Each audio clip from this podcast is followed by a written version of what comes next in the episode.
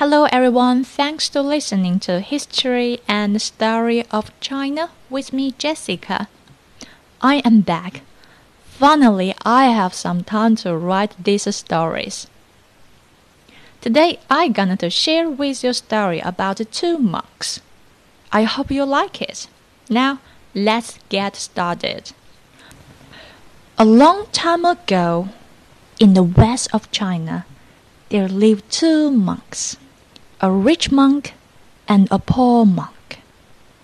One day the poor said, I want to go to the South China Sea. How do you think? The rich asked, How do you get there?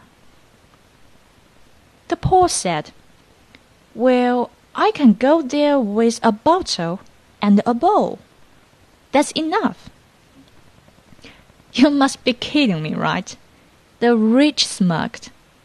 I have been thinking about my journey to the South China Sea for a couple of years because it is really far from here. I need to work out a perfect plan, like hiring some workers or maybe renting a boat. And now you are just telling me I can go there with a bottle and a bowl. That is hilarious, my poor friend.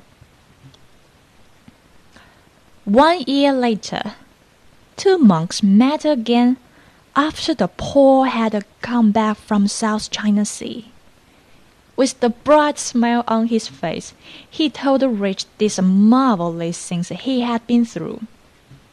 As listening to these stuffs, the rich hung his head in shame. That is the end of today's story. I hope you enjoy it.